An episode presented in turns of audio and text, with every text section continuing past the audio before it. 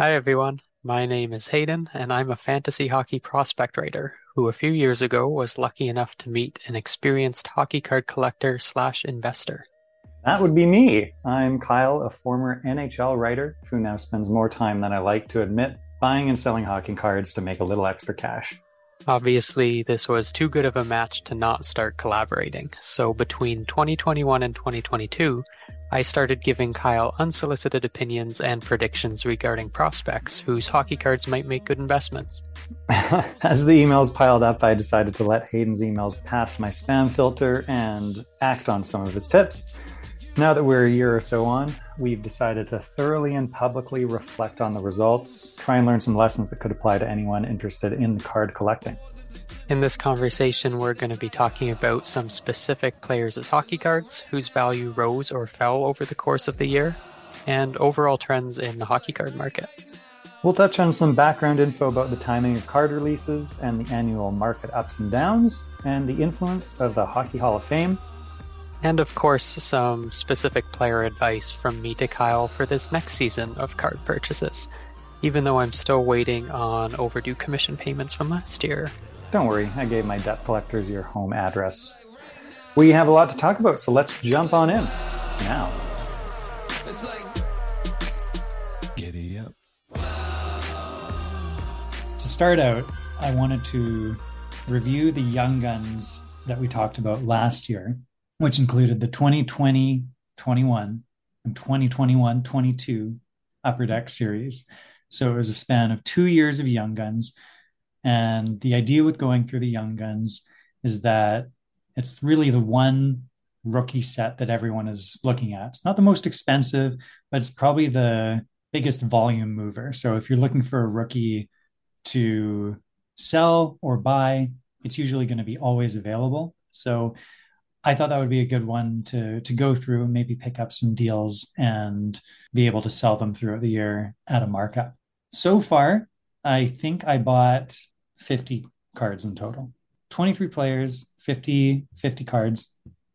Bought some multiples of the ones that were really that you thought were going to be top top gainers and I've only sold 3 or 4 of them so far. So let's go through what I've sold. You can tell me whether I made a huge mistake, whether whether they're going to continue rising, or or if uh, I made the right the right call selling at a profit.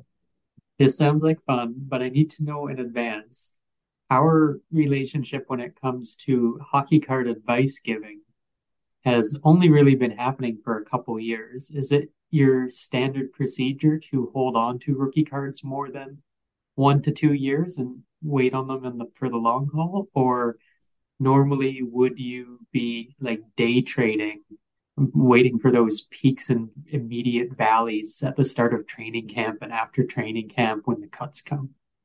Well this is a really excellent question and i would say i don't have much of a habit but hopefully by the end of this limited series podcast we'll be able to figure out what is the best route to go because the ideal is that you always pick up like a a, an undiscovered star and they skyrocket to the top. So probably the best recent example of that is Tage Thompson.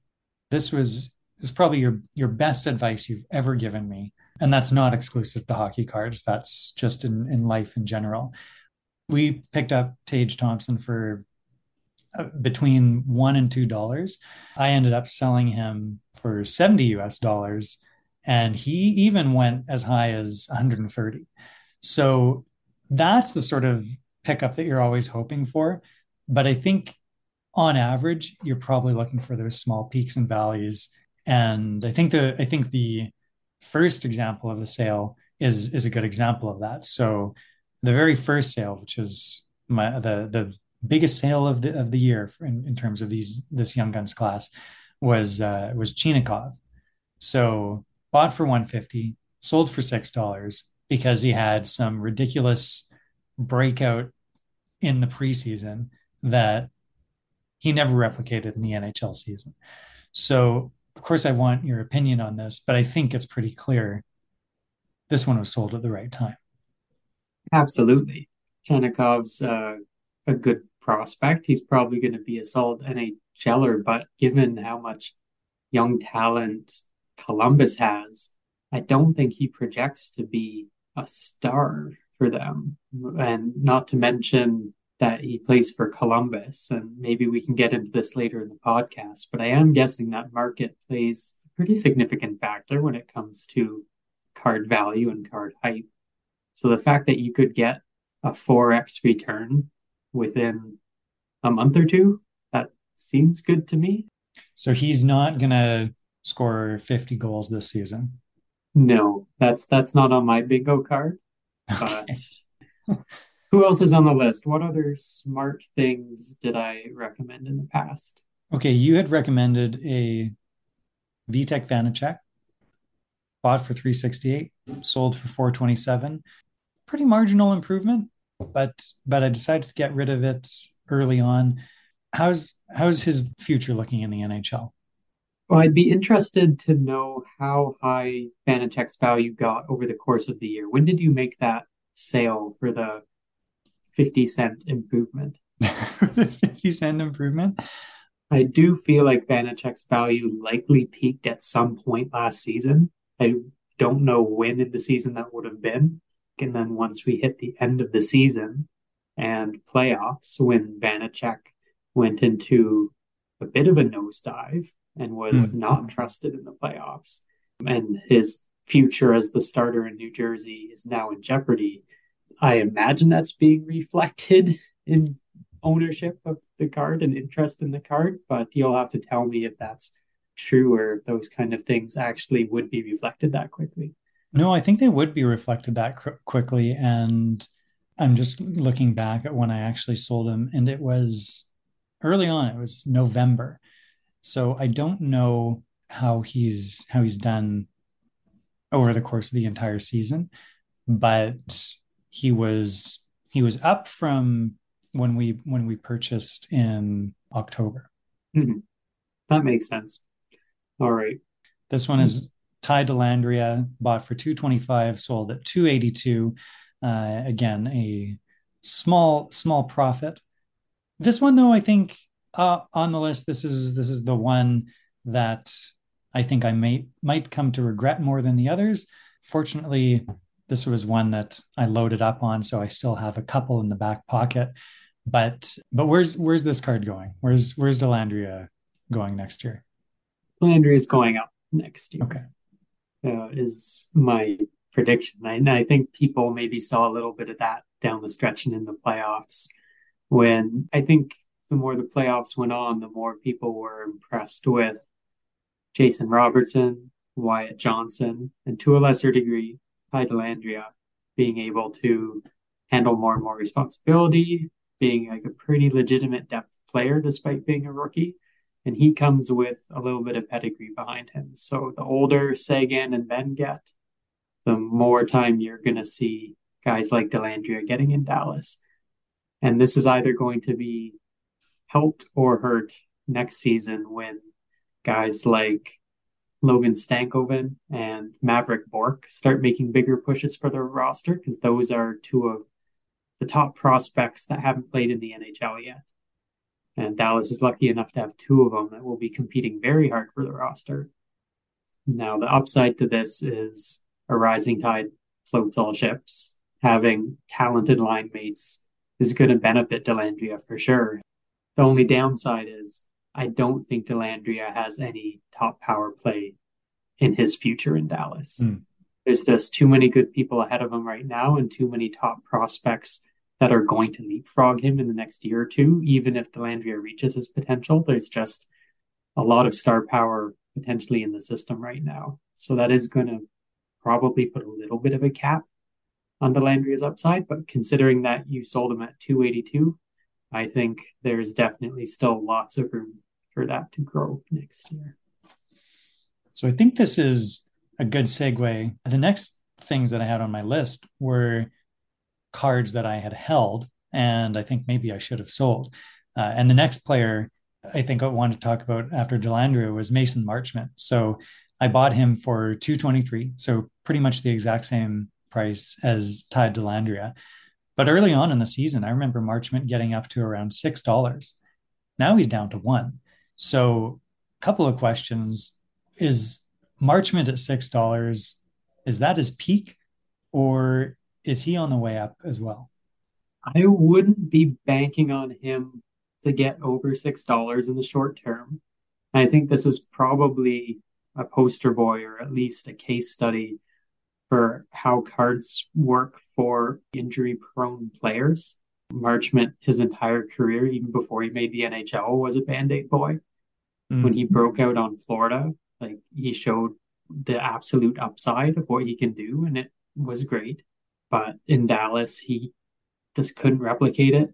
He was getting hurt. He didn't really find a ton of chemistry in that lineup. And then that wasn't shown in the playoffs at all, which would have been a great chance to maybe rebound some value, but that wasn't there.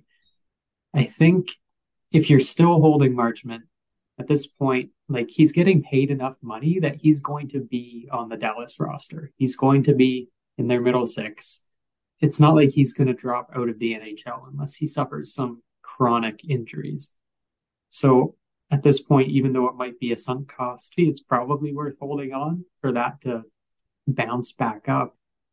That being said, the only way I see it getting back towards its peak value up at the $6 or more is if he becomes one of the rare examples of a player that breaks into the NHL late and manages to actually have an upward trajectory. Probably the most relevant comparable for that right now, given the Stanley Cup final that just happened, is Carter Verhaeghe.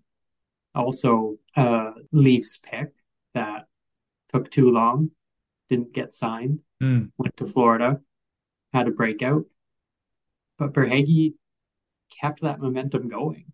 Like it's pretty rare cases for guys to break in that late, but not just stagnate right away and actually to keep growing. And then Verhaeghe got boosted even more by a strong playoff run, which I mentioned earlier is something that Marchment really could have done to help you out, given the five dollars you've lost out on. Luckily, Dallas seems like a team that's going to be in the playoffs for the next several years. So there's going to be lots of opportunities for Marchment to have that Verhaeghe like streak if you want him to rebound. Okay. So I will be holding at $1 with my Mason Marchment.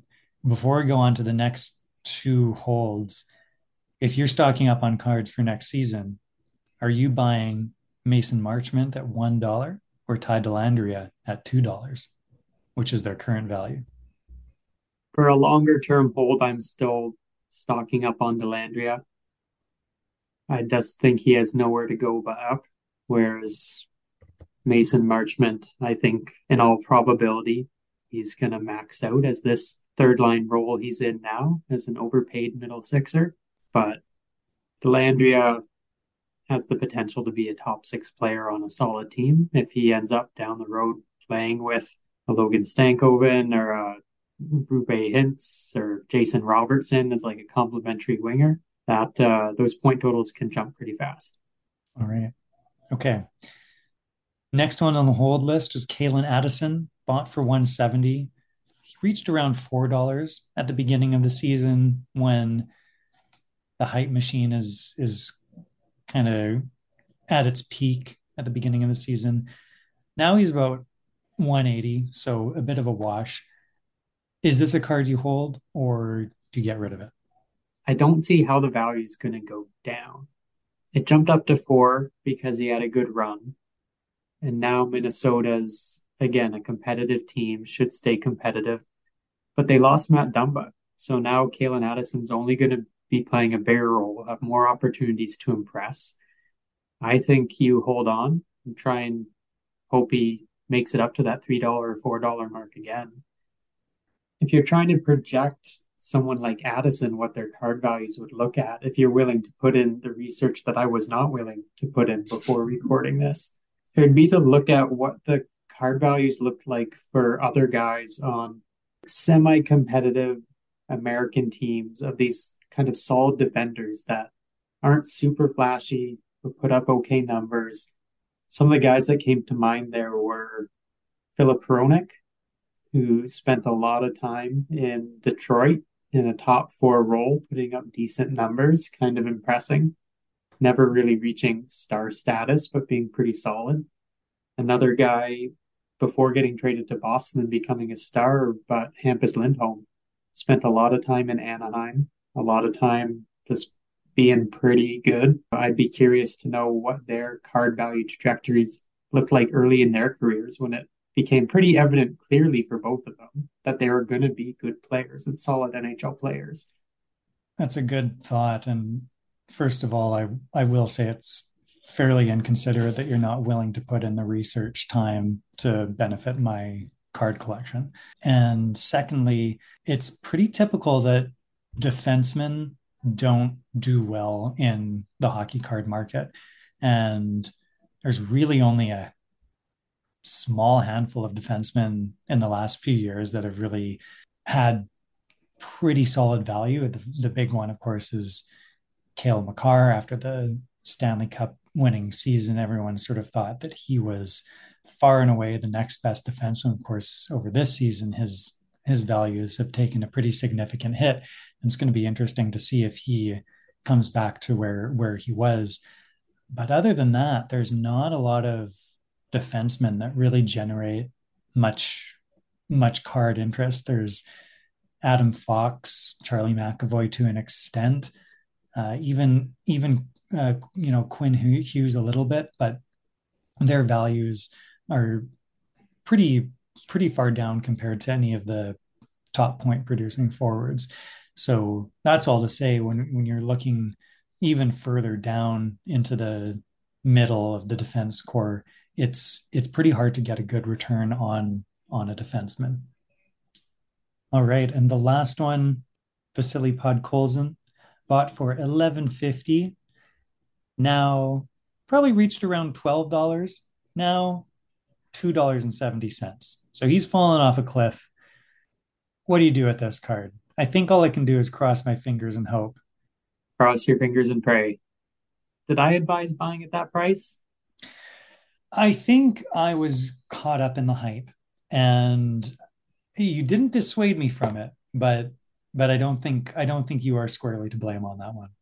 So I, I was still so young and naive. I didn't yeah. know how crazy 1150 was. I saw it and I thought that's a quarter pounder with cheese meal. Yeah. Reasonable to me. But now that I know that you're you're selling Chinakhov for six dollars, which is like when you have the right coupon, you can maybe get just a quarter pounder of cheese on its own for that.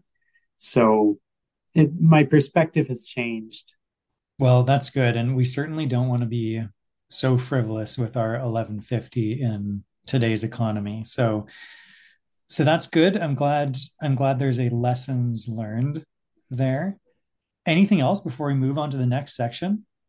What would you say the lessons learned have been for the guys that you decided to hold when in hindsight maybe should have been sold?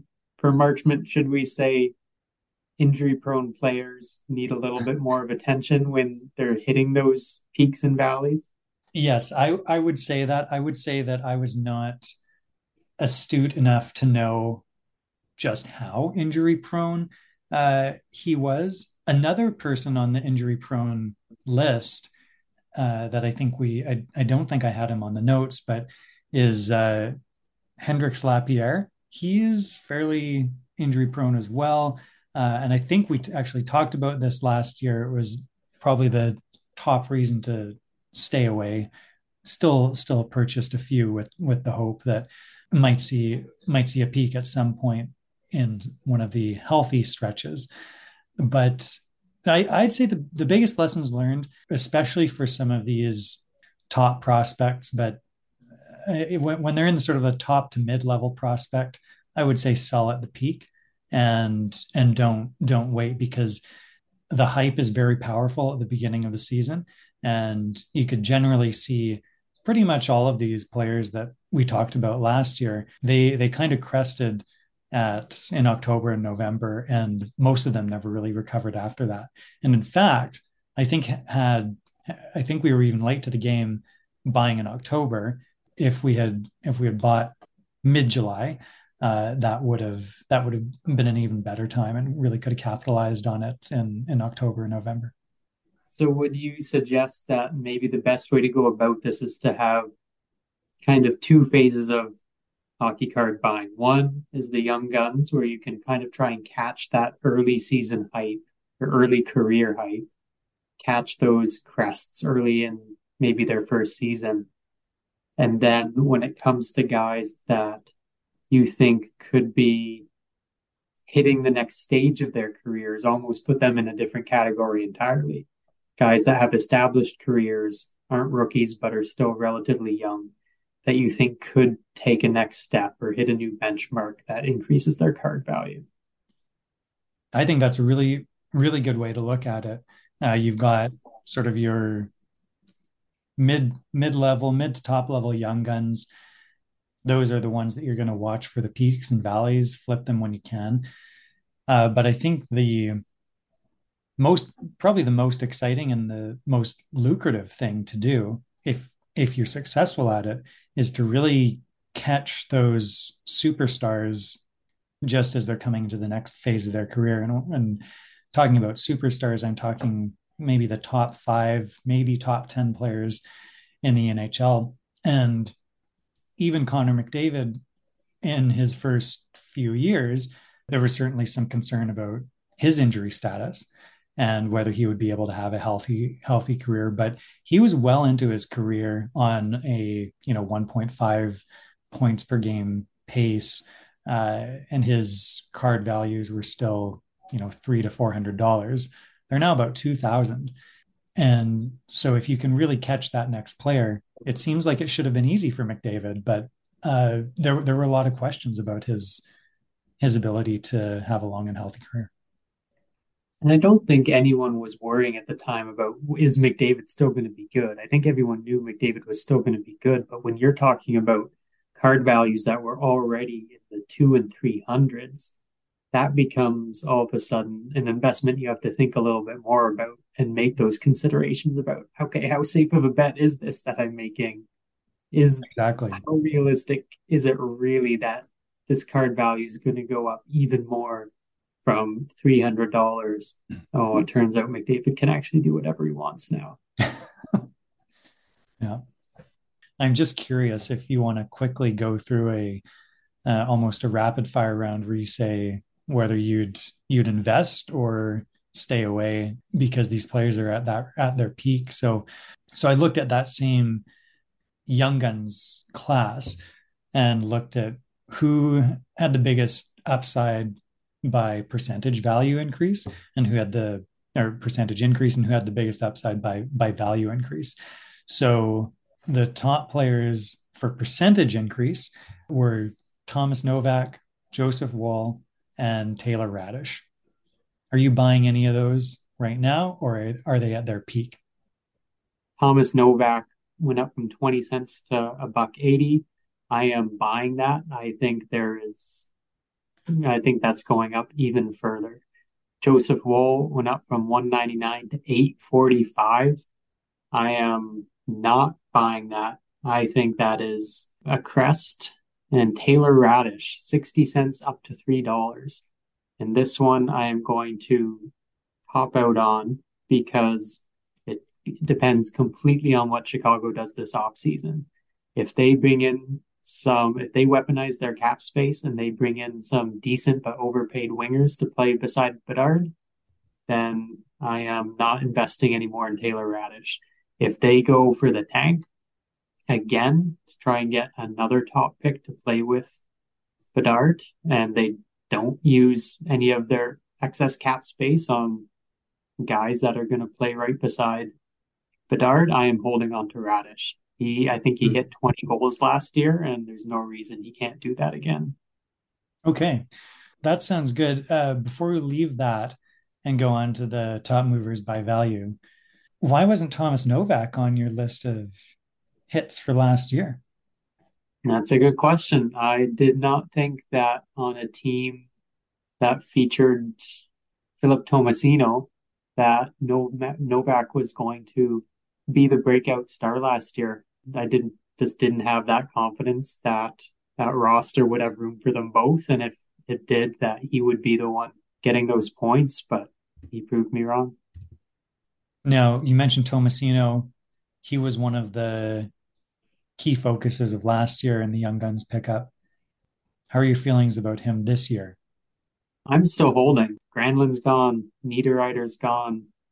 There's opportunities available. Depending on which direction the Preds go, there's going to be good ice time available for Novak to continue his breakout and Tomasino to follow in his footsteps. I am I'm holding. Great. So then by value, the top movers were Tim Stützle, $40 to $58, Jason Robertson, $35 to $50, and Stuart Skinner, $5 to $19. I can tell that you want my opinions on two of those players. One of them you don't give a shit about what I say. Uh, well, uh, I made up my mind on one of them, and that's that's true. So we talked earlier about catching those guys at stages of their career where you know they're good. Are they going to hit a next level?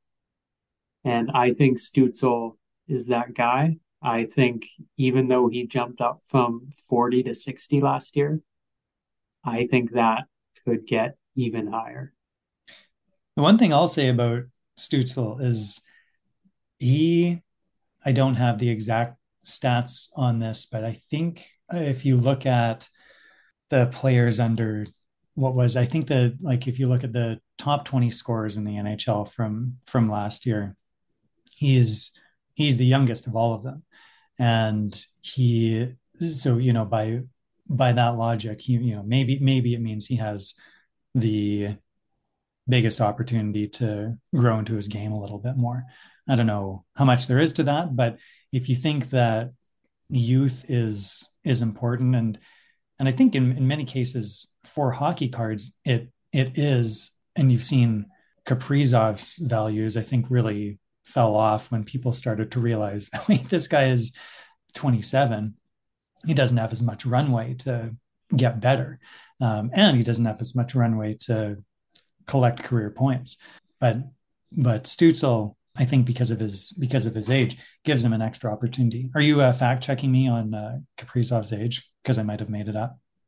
No, I was actually fact checking the age of another player that I had in mind when thinking about Stützle. When I thought oh. about a very talented and high pick winger for a Canadian team that had good value right away, got good, went up from 40 to 60 probably. And if you were lucky enough to hang on to this player until they were 25 and they had a breakout season, I'm talking about Matthew Tkachuk. Yeah. Um, I'm guessing there were a lot of people in a similar situation to Stützle in terms yeah. of whether or not this was a guy to, to hold or sell. Because it's not like Tkachuk was ever bad. He was always solid. I'm guessing he was in that $60 range in mm-hmm. Calgary. Mm-hmm. But when a guy that good, and I do think Stützle is that good, hits that next gear in the right situation, Stützle can hit 100 points. Mm-hmm. And, and that's going to take him to the next level that if you look at Tkachuk cards now, I'm imagining they hit a new level. Yeah, they certainly did.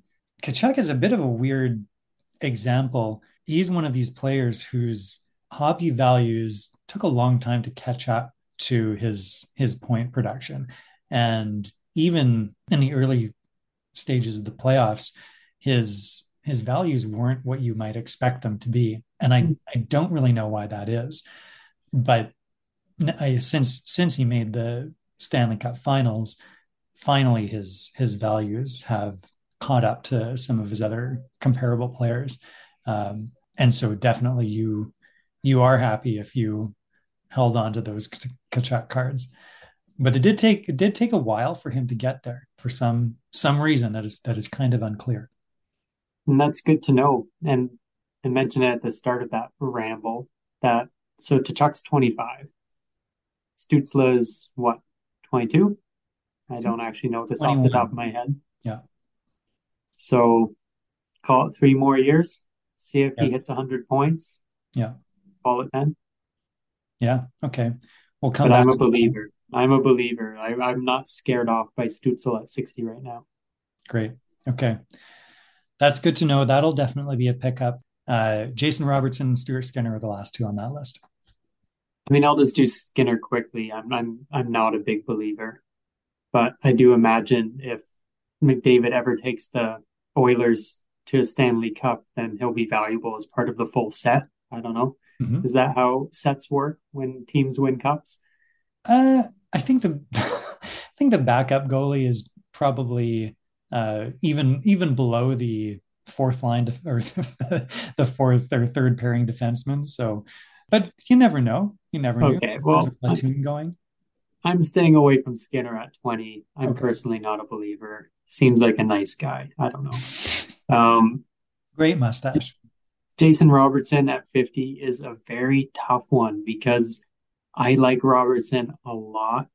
I mean, I like him as much as Stützle, but give me a little bit of an education here on how much location matters. Like, we didn't hear about Jason Robertson much until this season. Mhm. As hockey watchers in Canada, I was aware of Jason Robertson because of my prospect writing history, and he was very good last year. But until he hit like the like star status this year, being one of the top goal scorers in the league, now all of a sudden we start hearing about him a lot more in the MVP conversation.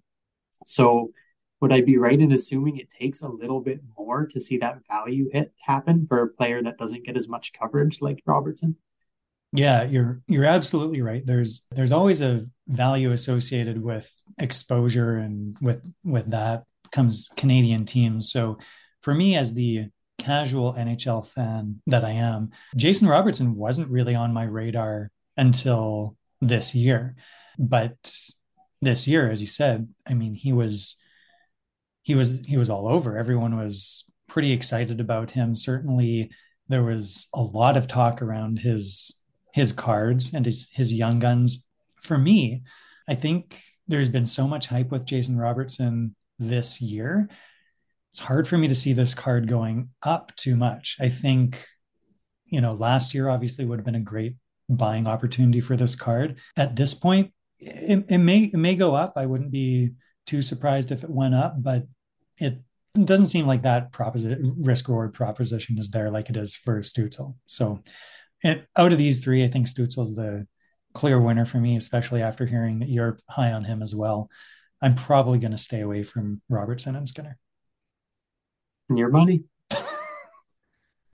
Have I mentioned to you before, Kyle, uh, Dobber's rule of 200 NHL games played? You have not. What is the rule? So a lot of my hockey prospect writing work is done through Dobber Prospects and Dobber Hockey. So I have a lot of respect for Dobber's fantasy advice. One of his rules for players is that they tend to hit their offensive breakouts at around the 200 NHL games played mark. Now, for exceptionally large or small players, I I forget the exact thresholds, but I believe it's around six three or 220 pounds, something like that for a large player, and five nine and below for small players. But for those players, his rule is 400 games rather than 200 games. But the majority of players, if you're looking in his fantasy guides every year for breakout candidates, it's usually players that are very near that 200 NHL games played mark. And this seems like something that would be very useful for hockey card collecting purposes. You mentioned earlier one of the biggest successes I ever gave to you, and I still haven't seen commissions from, is my Tage Thompson prediction. And the season he broke out and put up 68 points in 78 games was the same season when he hit the 200 NHL games played mark. Now, for him, that actually might have come a little bit early given his size, and that might have been reflected last year where he hit 300 games played and hit that next level of 94 points in 78 games. So it worked there. And another example is Tim Stützle, where last season hit a new level of 90 points in 78 games played. And he passed that 200 game threshold about three quarters of the way through the season. So this is something that I use regularly for fantasy hockey. So I highly recommend considering it here. Yeah, that is that is an excellent rule, and that's definitely something that I'll use going forward in in my selections. Of course, one of the one of the challenges and one of the opportunities that that you face looking to invest in hockey cards, especially with players at the beginning of their career, is uh, often players will come into the league uh, their very first season. You know, there's going to be a lot of hype for them. You want to, you know, so of course it's natural to to invest in some of those cards, but inevitably uh, the first first season or first couple seasons, you know, they're to not typically going to be getting the goals and point levels that are really going to jump them up in value. So the challenge there is to know okay how long do you want to hold on to these cards? Do you want to hold on so they really have to uh, a, a, breakout season? You can capitalize on that or do you want to sell them because maybe they're not going to live up to the hype and you can you can actually still still get some of the money back for them. So uh, so that's a really really excellent excellent rule. One one player that's had probably uh, you know more hype than than any other, notwithstanding Connor Bedard coming up uh, this season, is uh, Alexis Lafreniere. And so I'm just looking at the stats now, noticing that he has passed the 200 games played mark. He's at 216 games played, and I think that's a big question in the hockey hobby right now. Is there's still a lot of carryover hype uh, on his cards. His cards are way more valuable than another player who is getting the same sorts of sort of point production as he is. So the question, I think, for you know, I don't, I don't have a lot of his cards, but if I did, the question would be, do I sell now and still capitalize on some of that hype overhang, or do I wait for for the breakout season? And looking to see that he's got 216 games played already, uh, with the 200 games played benchmark that you've just mentioned, uh, you know, I'm I'm going to want to sell that pretty soon, and maybe wait for the beginning of the season to see how it shapes up. But uh, probably a good idea to divest of those cards. So that's a that's an excellent rule. I'm not too hard on the exact 200 games played. I don't think Dobber is either. I think that's a general benchmark. I don't recommend dumping Lafreniere before the season starts. Definitely give him a little buffer room there to see if the breakout happens maybe 20 games late or 40 games late. But by the end of this season, he's going to be getting pretty close to 300. That's that would be a little bit worrying for me if it hasn't happened yet. Okay, so then when I pick up my 10 Lafreniere Young Guns rookie cards, the commission works both ways. Uh, you'll you'll you'll pay me back a little bit if I lose any money on that. I will pay you back as much as you have paid me back so far. right, deal. So this is our section on the overall state of cards and of the 2020 to 2022 Young Guns. That's what's next on the list. This is a meaty, meaty debate because there's lots, lots that can contribute to this. But in general, so when we did our initial review of the Young Guns sets last October. The total value, so for each card um, in all the sets, came out to around $1,087. So on June 13th, just a week ago, it was $729. So there's a handful of reasons that we could be in this slump. And I think every year you see a post playoff slump. There has been a little bit of a downward trend in the hockey card market overall. Uh, and it could just be that this crop of rookies isn't living up to expectations. The last theory, which I'm curious to get your opinion on, is that no one's spending money on hockey cards because they're all saving up for Connor Bedard. So it's probably a combination of all four of those reasons. Does do any of those seem outlandish to you, or what is there is there a clear answer here for why we're seeing a 25% decrease in card value? All of those make sense to me. I did make a couple observations. One being that the card value total you put together at 1087 or sorry 1087 that was done on October 7th. So it seems to me like that's pretty close to when those crests happen.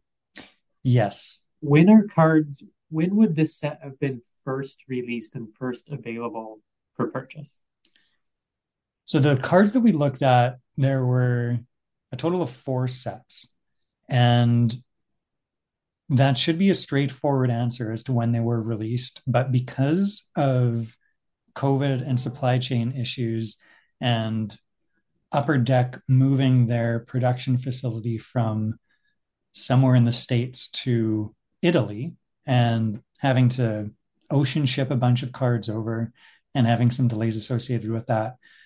I don't know exactly when these cards were re- were released. I, I could I could go back and and and find out. But let's say that each of them, sort of in a in a regular year, your Upper Deck Series One is going to be released in around November, and your Upper Deck Series Two is going to be released sometime around February or March. So we would have had four sets that kind of rolled in probably probably later than that there would have been delays to the sets that we were looking at but they would have been staggered by you know 6 months or something like that So these cards that you were pulling the values of in October would have been released six months before that, potentially. something like that and some of them would have been on the market for you know 18 months to 2 years Okay. So in that case, I think evaluating this the drop from 1087 to 729 might be a little bit misleading if you were were picking it right at a crest that naturally happens in terms of mm-hmm. hype. So I think maybe that's just even further to the lesson learned to watch for those peaks because that is that's like a 30% drop. That being said, postseason slump seems like a perfectly good explanation as well. This probably amounts to like a more dramatic instance for Young Guns, I would imagine, because to my memory, players in the Young Gun sets haven't played a pretty major factor on teams that have taken long playoff runs. It's pretty stereotypical for teams in the playoffs to have more of that veteran presence, not have those young guys in huge roles. Robertson also obviously being a bit of an outlier there. But so there's a good chance that you go a few months at the end of the season without young gun cards being on people's minds and those players being at the top of the headlines. So I'm guessing that's a part of it as well. mm. Hmm Uh, I know I mentioned earlier I was too lazy to do research in preparation for this recording. I did do a little bit of research on the closest thing I could think of to figuring out if there was a trading card slum. I went to PokemonWizard.com oh wow and saw that, incredible research yeah, and all of the Pokemon card set releases since 2020 have actually seen pretty significant decreases in value since their release, indicating a potential downward trend in trading card value there. Uh, I'm not going to pretend to know any more about the Pokemon trading card market than I do about the hockey card collectible card market.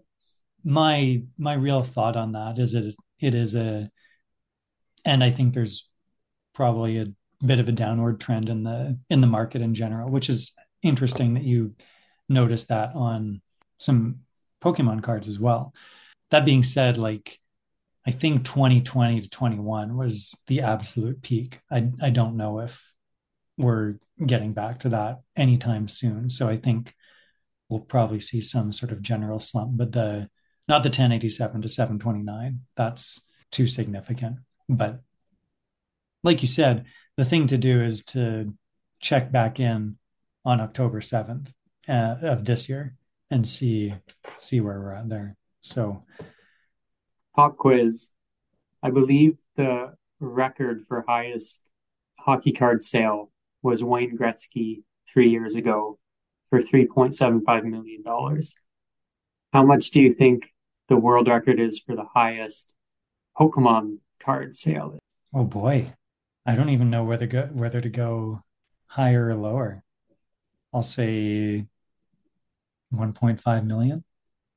Very, very cute of you to think that hockey card memorabilia might hold more of a worldwide value than Pokemon. But I'm just, it, it's a generational thing. I understand.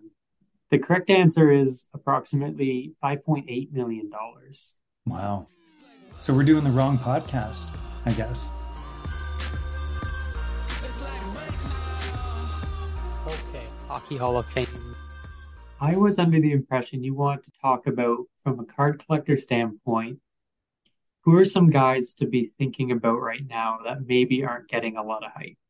Uh, my intention was with active players who no one's really paying attention to. Well, people are paying attention to, but probably not in the Hall of Fame sort of way. But they're going to be locks into the Hall of Fame, which typically boosts their value pretty significantly. I tried to pick out a few guys that aren't going to be so obvious and boring that no one would ever want to listen to it. My first pick, the most boring out of the people I have written down, is Evgeny Malkin. I mm. do think he's a guy that gets appreciated a lot in the hockey community, but I think once all is said and done, is going to be remembered even more fondly. He has some hardware to his name, he has some Stanley Cups to his name. He's had a long career, maybe all spent with one team, which seems to be appreciated by the Hall of Fame committee. Malkin seems like a guy that I think belongs in the Hall of Fame once he's done. Yeah, that's that's a great one. And one of the interesting things about Malkin is there's a couple of hockey card collectors that I that I listen to, and one of their rules in hockey card collecting is that each team only gets one star that gets the hobby love. And so on Pittsburgh, obviously that's that's Sidney Crosby. But I do think you're right that as people look back on the career and look back on the statistics and accolades and hardware, he really stacks up as uh, a top caliber player. So I'm I'm with you. I think that he is worth investing in. So I'm uh, going to take a look at some of those cards and see if I can pick them up. All right. I have a couple more names, but I want to give you a chance first. Who's who are you looking at for guys that are now long-term investments, not because of their youth, but because of their likelihood to get into the Hall of Fame? Well, just because you brought up Malkin, who has played second fiddle to Sidney Crosby, I'm going to bring up a very obvious one, but Leon Draisaitl. I think if you look at his card values compared to Connor McDavid's, um, I don't think you'll find anyone who tells you that Draisaitl's card should be more expensive than than Connor McDavid's, but there's a significant gulf there, and I think that Draisaitl might even be a better investment. He over the last five years had scored has scored more goals than anyone, including McDavid. Most collectors look at goals as a typical value indicator, and so I think you know, of course, if his career continues um, anywhere near the same rate as it has been so far, he's a lock for the Hall of Fame. And because he's playing in McDavid's shadow, I think that that makes his cards much more affordable. And I think over the long term, they're they're going to gain some value. And I think there's a stat that there's a very, very small handful of players that hit the 500 goal mark and not make it to the Hall of Fame. Yes. And Draisaitl seems like someone who will be hitting that in his career. Yes. So increases your statistics even more. I was not considering 27 year olds when you suggested this topic of Hall of Fame watch for card investors. That shows, I guess, what my attention span is relative to yours in terms of investment patience. Because my next pick, 37 years old, they have three more years on their contract. I'm talking about Arizona Coyotes legend Shea Weber. Oh, interesting. Now, this is definitely a on the fence situation. I do not think Shea Weber is a lock for the Hall of Fame, but I do think he'll get talked about for it. Mm-hmm. I don't know exactly when he's going to be eligible, but I know Marian Hossa was inducted last year, which was the last year of his contract, even though he right. had not played in several years. Right. That all being said, no Stanley Cups, no individual awards because he came second twice for the Norris and third place another time because hmm. he played at the same time as Duncan Keith and Zdeno Chara. So unfortunately, that definitely doesn't help his cause not having any Norrises. But three years in a row, getting first place votes and finishing in the top three, I do think he's going to be remembered. He had a couple of long playoff runs with Nashville that I think will be remembered. And winning gold for Canada, knowing what we know about the committee that names the Hockey Hall of Fame, I do think that's a name that will probably be out there.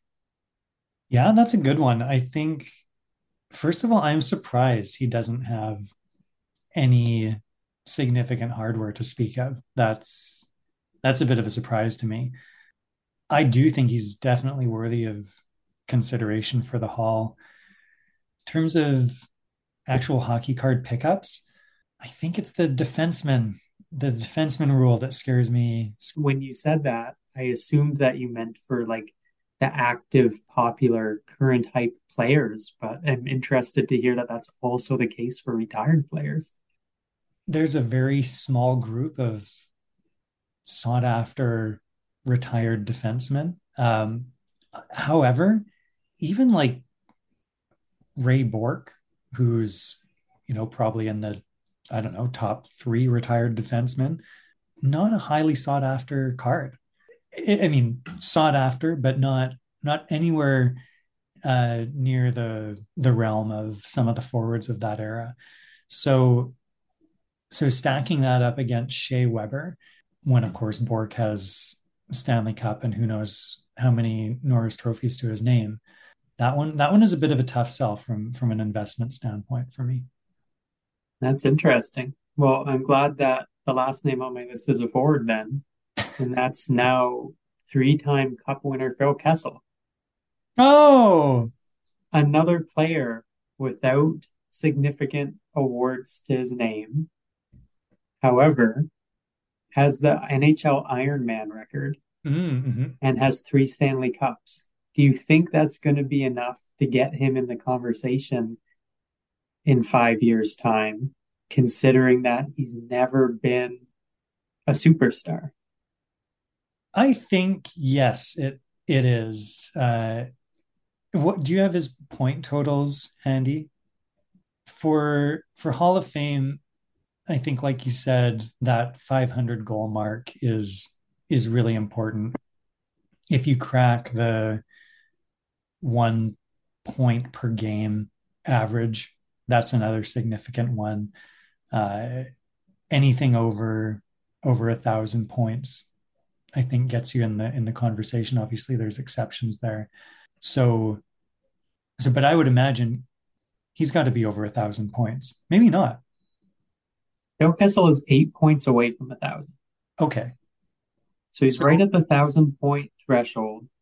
His current goal total is 413. So he is certainly not reaching 500. Mm-hmm. If he returns next year, he'll probably reach a thousand though. And he is well below the point per game mark as well. So currently sitting at 992 points in 1206 games. Hmm. That's a bit of a tough one. Um, I, I definitely think he's in that conversation. If he cracks a thousand points, that's, I mean, that certainly helps. Three Stanley Cups is significant. And he also had a lot of adversity to overcome. I think that is probably looked upon highly from from the Hall of Fame committee as well. If I had to bet on it, I would say I would say Phil Kessel gets in. Now, from a hockey card investment opportunity. Is is that a player that you think is worth investing in with the idea that if he does make the Hall of Fame, there would be a bump there? That's a good question. Um, and let me just disclose my bias here is I do have a Phil Kessel young gun. Um, so of course I'm hoping that yes is the answer, but am I buying another one? I don't think so. Uh, it's the it's the low point per game total in general that that kind of scares me away from that. Something else that I think is pretty interesting in hockey card collecting is what happens to a player once they retire. There seem to be some players whose notoriety continues to increase and they're still part of the conversation in the hockey universe, and there's other other players uh, who have really exceptional careers and really exceptional numbers, and they just kind of disappear, and that of course has an impact on their value. So, is Phil Kessel someone that's going to remain in the hockey conversation? I'd probably guess no, but what do you think about that? I don't think we will be hearing from Phil Kessel once he retires, but I think people will be talking about Phil Kessel for a long time after he retires. Okay, that's I don't know which one of those is better for keeping card hype value alive, but I have a feeling there are going to be some pretty fun stories that come out about Phil Kessel once he's retired and people aren't afraid of uh, affecting his next contract to keep that Iron Man streak going. Well, that is that is definitely worth worth quite a bit then. Did you have any other picks? Any guys you're watching for Hall of Fame value boosts? Uh, the only other one, and again, you're you're probably going to call out the fact that I'm picking someone way too young to be in the in the Hall of Fame conversation right now. But just looking at people who I don't think get quite as much credit as they deserve, and you can, I'm curious. You, you may you may think that this person gets more credit than they deserve, but I think that Mitch Marner is undervalued from a hockey card value standpoint. Just looking at his points per game and his age and the length of career he's got ahead of him, I think he has a pretty good chance to get into the Hall of Fame, have you know upwards of the 1200 point mark or something something like that, which really launches you into uh, pretty high high desirability in terms of your cards. So, uh, what do you think about what do you think about Mitch Marner? And again, I know he's he's young for that conversation, but he does seem undervalued considering his points per game. That is a good point. Uh, I mean, we talked about the one star per team earlier and the shadow effect. There's probably an effect there of having to play on the same team as Auston Matthews, who also way too young to be having a stupid conversation about Hall of Fame. But if he can keep scoring goals at the rate he is, he's on pace to well exceed 500 in his career and likely be the Leafs franchise's top ever goal scorer if he signs another long contract with them. And that would make him essentially a lock. So the shadow effect on Marner would be interesting.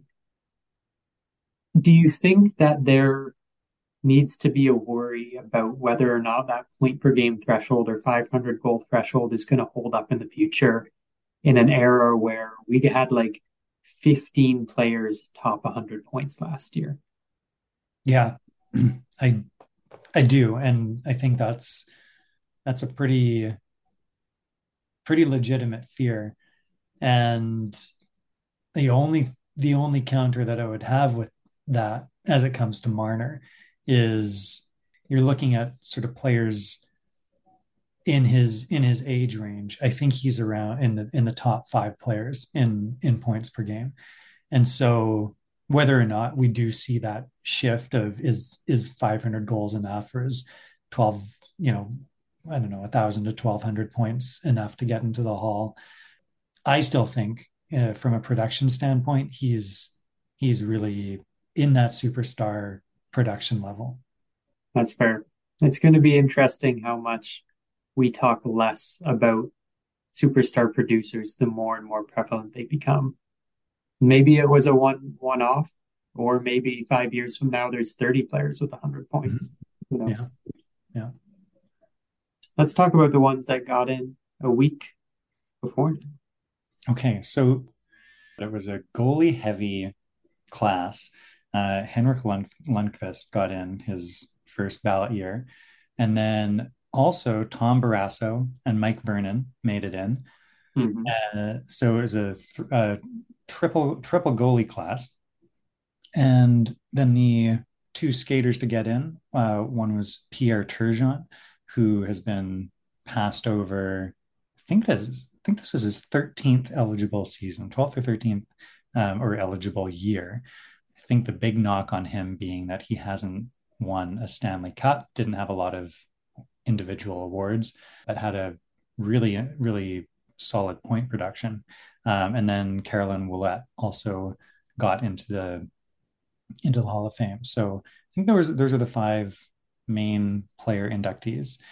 And from a card collecting perspective, probably not all that exciting. And the big reason for that is goalies, even more than almost more than defensemen, are really difficult to collect and get good investment value back.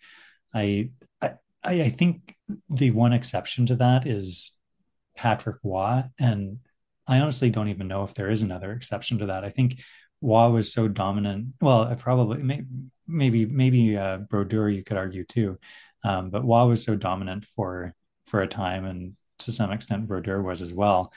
I don't think we see that from goalies as much. Maybe it's just my uh, my my bias of of living in the time that we do. But it's what are your thoughts? Do we have do we have a goalie as dominant as Patrick Roy was in his prime in the league right now? No, definitely not. As someone with very little hockey card knowledge and background, I would have assumed that the number one factor for goalie card value is cup wins. Because I'm imagining that at this point, if someone's going into the Hall of Fame, they are memories at this point and people who are buying them are collectors. So I would imagine those are people putting together cup team collections, maybe Hall of Fame team collections, things like that. Does that jive with what you see in the hockey card market, or are goalies just even with a lot of cups under their belt, just hard to value and hard to predict? I think that is a huge factor. Cups, Conn Smythe, probably really at the the the bottom line is is most wins, uh, similar to how players are largely val- valued based on their goal production. I think goalies you would you would probably say are largely valued on their wins production, but particularly thinking back to the era of Patrick Roy, I think there is a large factor of nostalgia that that plays into it, and uh, again thinking thinking back to the time when he was in his prime, he really did have that air of being one of the only or one of the one of the two or three dominant goalies of of his time. So I think if you're if you're looking at that era, he's really the the number one goalie to to go to. Um, and his rookie card, I think from 1986, is perhaps one of the most sought after goalie rookie cards of of sort of the you know that would be sort of a vintage era mm-hmm. so what you're saying is the new class of inductees not really worth spending a lot of time on on a hockey card valuation podcast. Is that right? Yeah i don't think so. Although i will i will spend just two more minutes. Uh, one one is on henrik lundqvist. Uh, i i'm gonna i'm gonna spend some time on this because i sold one of his rookie cards probably a couple years ago, and I thought, uh, I wonder if this is going to come back to uh, bite me if he gets into the Hall of Fame or when he gets into the Hall of Fame. Uh, so his his rookie card is relatively scarce. I don't see a ton of a ton of recent activity on it, but it has been sold on the COMC website 12 times in uh, in the last three months. So that is a bit of an uptick from what some of the previous quarters have been, but not at a huge premium over what I had sold it for, which was, I think, 110 US dollars or something like that. It's probably worth noting, too, that Pierre Turgeon's rookie card, it's seen a, a pretty significant uptick in sales on the COMC website. So 14 over the last quarter, and he sort of averages out to about seven or eight. So it's not not blowing anything out of the water, but you can definitely see the Hall of Fame inductee effect on on at least two of these cards here. Definitely sounds like Hall of Fame time would be one of the last peak times to sell on that investment. If the activity is that low per quarter, and then you see it double around Hall of Fame time. I have to imagine that just starts trickling down from here.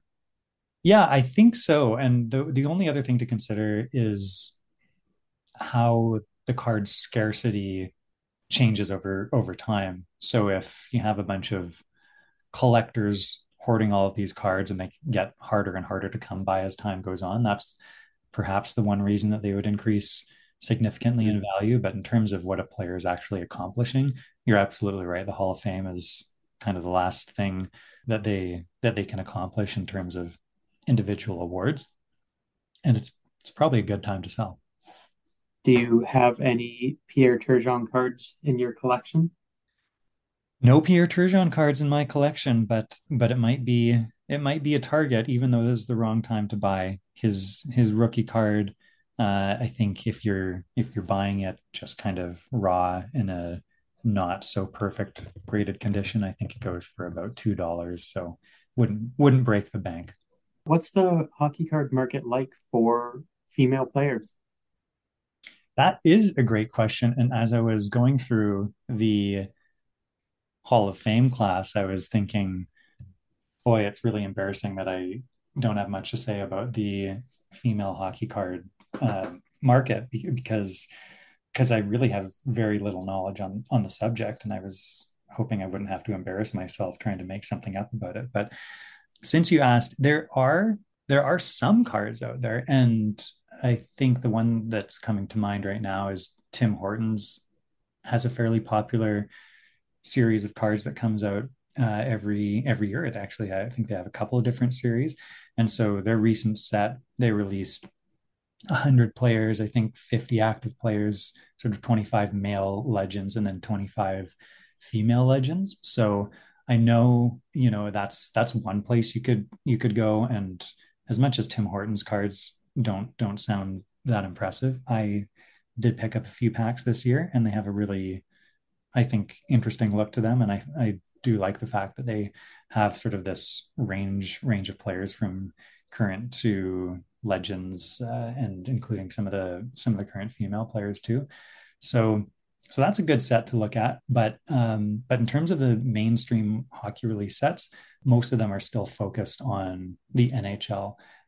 Yeah, it would be interesting if that picked up in the future. Like you said, if the premier women's leagues started taking off more and having more popularity, you would think that because of the scarcity factor that you mentioned with some classic cards of the older players getting into the Hall of Fame, that that same rule should apply for kind of the first waves of the hockey cards of these female hockey players.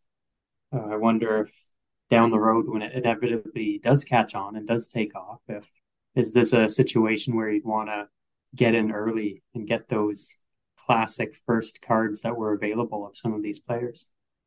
Yeah i i absolutely think so. And one thing that i think we're kind of seeing in the in the hobby is that it's really diversifying. And so a lot of people will have their own collections about what they what they collect in their in their personal collection. So maybe it's you know the typical ones would be Hall of Fame players or goalies or people like players on the Montreal Canadiens. But more and more, um, there's just a little bit more nuance into some of that. And so I was listening to a hockey card collector who I think is a professor at UBC, and his goal is to collect every rookie card of every Indigenous player that's played in the NHL.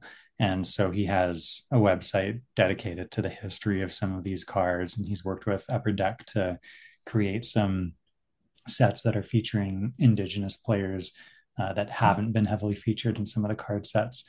So I, I think you're absolutely right that it's it's only a matter of time before women's collections become a little bit more mainstream and now is probably a good time to to get in on some of those cards.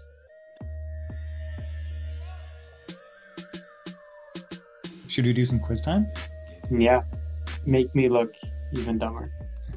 We talked about some of the 2020 to 21 and 21 to 22 Upper Deck Young Guns. We have not reviewed the 2022 23 Upper Deck Young Guns. And so you are completely blind to the values of the Young Guns cards. You haven't been spending hours on the weekend surfing COMC or eBay checking out the prices. Is that true?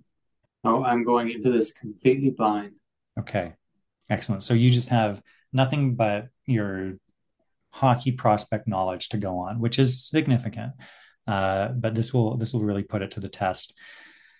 I'm going to give you six players, and I want you to put them in order of what their Young Guns cards are valued at. You'll have to take your best guess based on performance, hype, whatever else you think is going to contribute to the value of these cards, as it is on the COMC website. Are you ready for the list of six? I'm ready for the list of six. Arber Xhekaj, Andrei Kuzmenko, Wyatt Johnston, Yuri Slafkovsky, Shane Wright, and Matty Beniers. I have two questions before I start trying to put these in order. Did you pull these values before or after Dallas was eliminated from the playoffs? Excellent question. Yes, the date will have significant impact. So this is after the playoffs had completed. Uh, June 14th, 2023 is when these when these prices were taken. So that is very importantly before Matty Beniers won the Calder Trophy for top rookie. This this is true. This is true. Okay, so I'll have to take that into consideration because mm-hmm. I'm assuming that was a nice little bump for Mr. Beniers. It, right. it might have been, although the counter argument to that is everyone expected him to win, so that was per- potentially baked into the value. That's a good point. Even though he didn't have a very good or notable season last year, I think the first overall pick factor, plus being a Montreal Canadiens prospect, Slafkovsky has to be at the top of that list in terms of value. Is that right? You're absolutely right. He is far and away the top uh, value in that list. And then the value kind of gets pretty pretty close together after that. Do you have a guess on who's number two? Normally, I would be leaning towards Shane Wright or Matty Beniers just because of how much hype they both have. Not to mention Beniers' Calder win and the hype pretty much entirely down the stretch of the season that he was going to win it. But just based on the Canadian market and the likability factor, I, I think I'm going to take a swing on Kuzmenko at number two. Yeah, that's a good guess. And at some point in the year, that would have been correct. But Kuzmenko has had a bit of a fall from grace where value is concerned. So Kuzmenko is not number two. You want to take another stab? It's not Kuzmenko. I'm going to go with one of Wright or Beniers. I'll lean towards Matty Beniers, but are either of those correct? Neither of those is falling in at, at second place. So you have Wi-Fi or Johnston to decide between now. Okay, so it's not about the best player. It's not about the most upside. Is it a Montreal Canadiens factor? Is it Wi-Fi? I'm afraid it's not. You are down to your last choice. Good game. Thanks, Kyle. uh, so Wyatt Johnston, number two, is it? How close is this grouping here? Like, am am I saying something really stupid by thinking Wright or Beniers should be ahead of him, or is it is it all a pretty tight knit group? No, not not at all. You're you're not saying anything anything wild.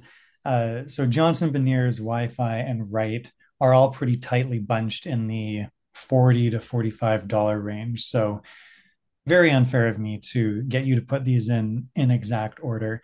Uh, but what what you have in the in, in that range, um, you've got Johnston at forty-five, Beniers at forty-one fifty, Wi-Fi at forty, and Wright at forty. So so they're they're pretty they're pretty bunched up. I would say you know, just to just to take a guess, I would expect Wright or Beniers to be in second place come the start of the season, but we can we can revisit that and see see if we're Wright on that. So Kuzmenko is rounding it out and at last place. I just mentioned that the the right Wi-Fi Beniers Johnston group went from 40 to 45. Slafkovsky's at 80. Any guesses on the value of Kuzmenko at number six on that list? Considering that you said that at one point during the year he would have been number two, I guess this is just going to be a demonstration of how high and low those peaks and valleys go for young hype players. I, he must be close. Is he in, in the 30, 35 range? He's at 30, just under 30. That's still a pretty significant difference from 40, though, with the rest of the batch there. Mm-hmm. I think one of the things that has brought Kuzmenko's value down a little bit is his his age. So too old to be considered for the Calder Trophy, too old probably to surpass the 1,000 point mark in the NHL. Obviously, that's looking pretty far ahead, but I think that's that's something that drives up value is the real excitement that you're going to get a player who's going to break records, a player who's going to get into the Hall of Fame.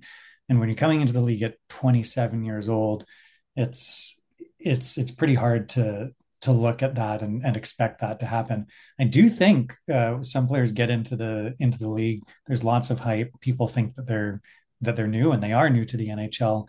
Uh, and it, it takes a while for people to realize actually how old the player is and and by extension the the reduced return you might get.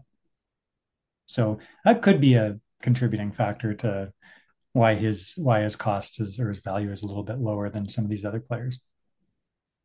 Do you think it played a factor that Vancouver started the season quite hopeful, and the longer and longer the season went on, the more obvious it became that this wasn't going to be a competitive year for them?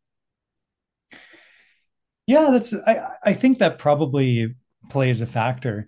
I mean, the flip side to look at too is he he performed really well and put up some pretty strong point totals despite the fact he was playing on a on a pretty what you know what turned out to be a pretty poor team.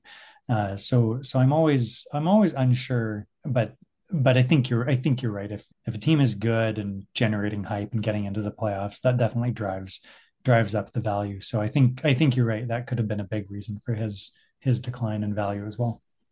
So speaking of young players breaking into the league, part of the recommendations I made to you last year was I provided you a list of players prospects specifically that I liked based on my experience as a fantasy hockey writer.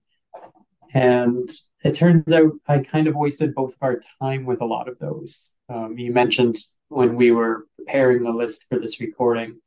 Can you explain to me why and how I wasted both of our time? Well, first of all, I would say that you weren't wasting our time. You were simply being proactive for this uh, summer podcast limited series. So, so not a waste, just very much in advance. And so you had suggested a number of rookies or prospects that actually hadn't shown up on any of the Young Guns hockey cards. And there is a reason that it takes a while for the Young Guns to get printed and, and produced. And really simply, if a player hasn't worn an NHL jersey and hasn't played in an NHL game, they're not going to have a Young Guns card. And in pre-COVID era, it was fairly common to have a player play their first NHL game. Someone from Upper Deck would be at that game, anticipating them playing, snap a photo, and within a couple of months, their card could be out and printed. Since COVID has thrown a bit of a wrench into the upper deck supply chain, and they're now printing in Italy instead of the United States. It takes probably about, I don't know, four to six months before you, have a player's first NHL game and when they appear on on a card. So one of the things that we're looking at for the upcoming year is that anyone in the draft class, obviously it's a pretty exciting draft class with uh, Fantilli and Bedard.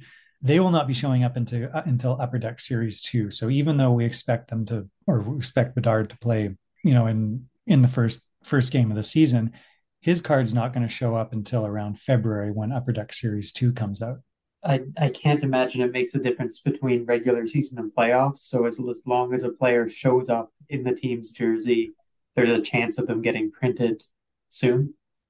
Yeah, that's a that's a good question. I think there's a couple of good examples of players that showed up late last year or in the playoffs that there's some hype and anticipation for in Upper Deck Series 1, which is going to be released in November. So one of those players is Luke Hughes. So we're expecting to see his rookie card come out in November.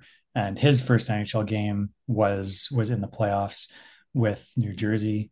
And Matthew Knies, I think he played some regular season games uh, for Toronto near the end of the year, but uh, he really had a bit of a breakout um, going going into the playoffs. And we expect his his rookie card will be showing up in Upper Deck Series One in November as well. So, so it's it's it's a little bit interesting because pre-COVID, Upper Deck Series One was where you'd expect to see all the all the hyped, um, exciting rookies uh, first in their draft class.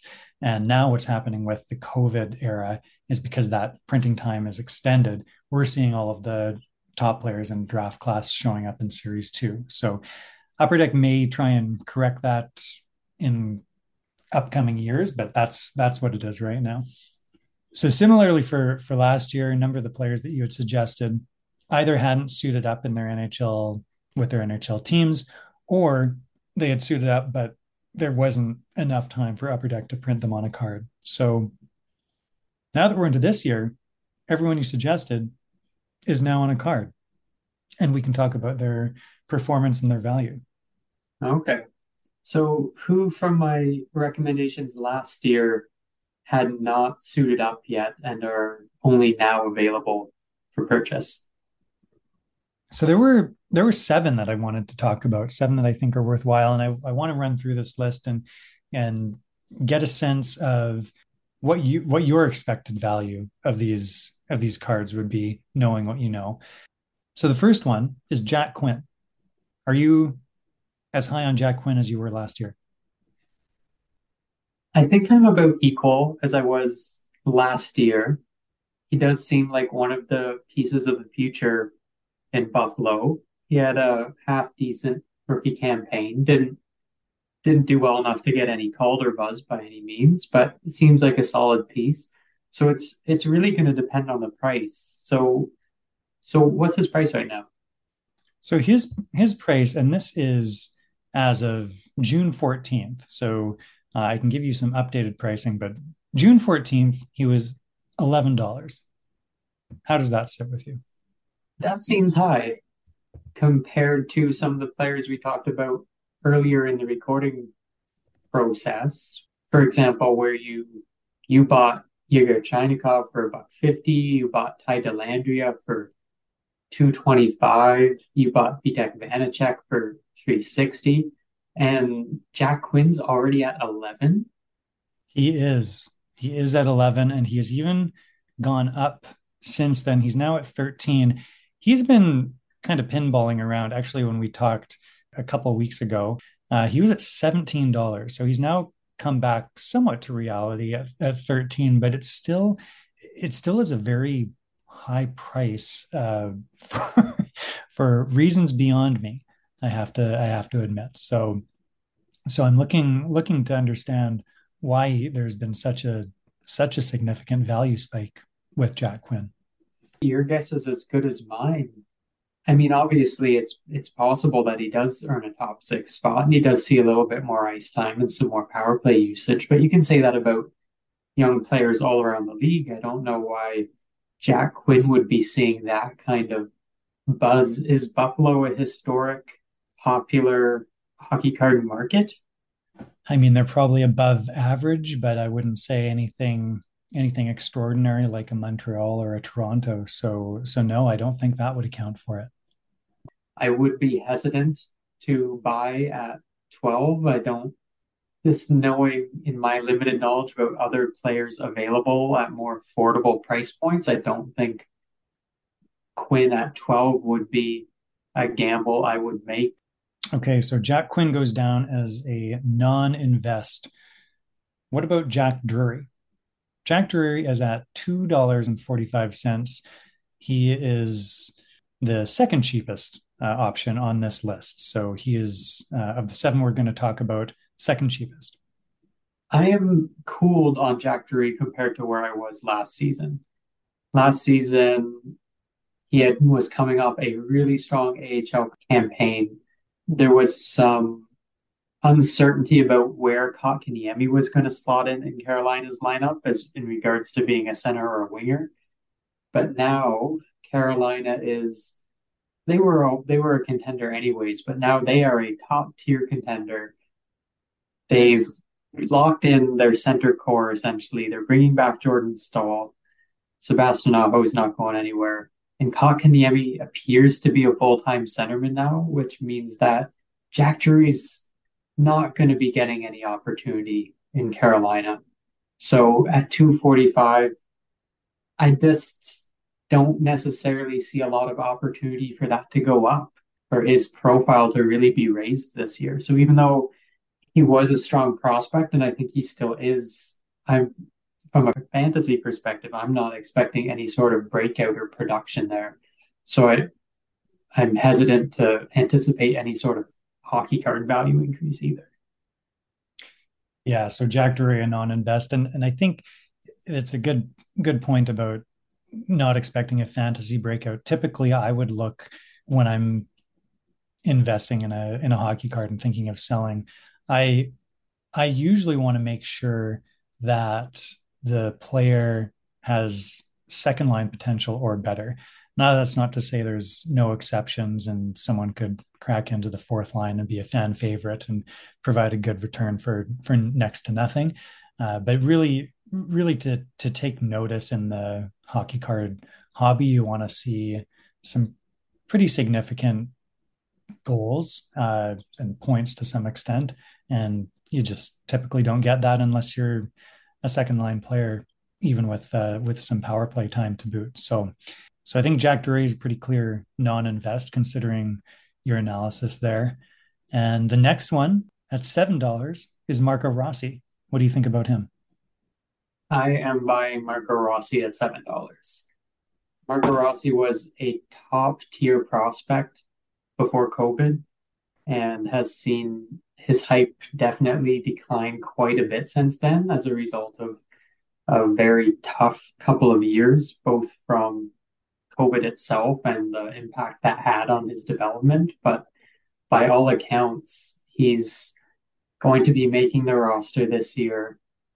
And when we talked about Jack Drury not having opportunity in Carolina, Marco Rossi has all of the opportunity you could hope for in Minnesota they have established NHLers up the middle, but Rossi's upside is so far, so far exceeds any of their other options in their system at center right now that whether it's this year or the next year, if he gets his development back on track, and I'm a believer that he will, you're going to get a lot higher than seven on that investment.